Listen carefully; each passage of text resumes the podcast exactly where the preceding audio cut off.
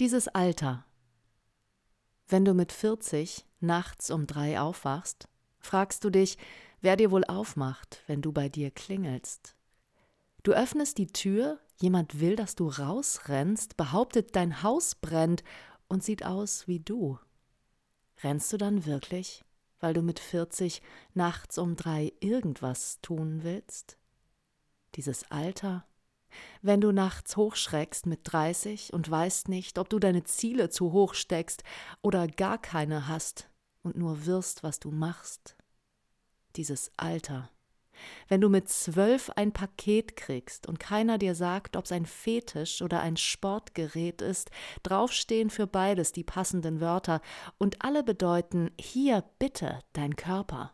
Du freust dich ja gar nicht, gehörst doch jetzt hier mit dazu, oder dort, je nach Wort, nicht mehr einfach nur du.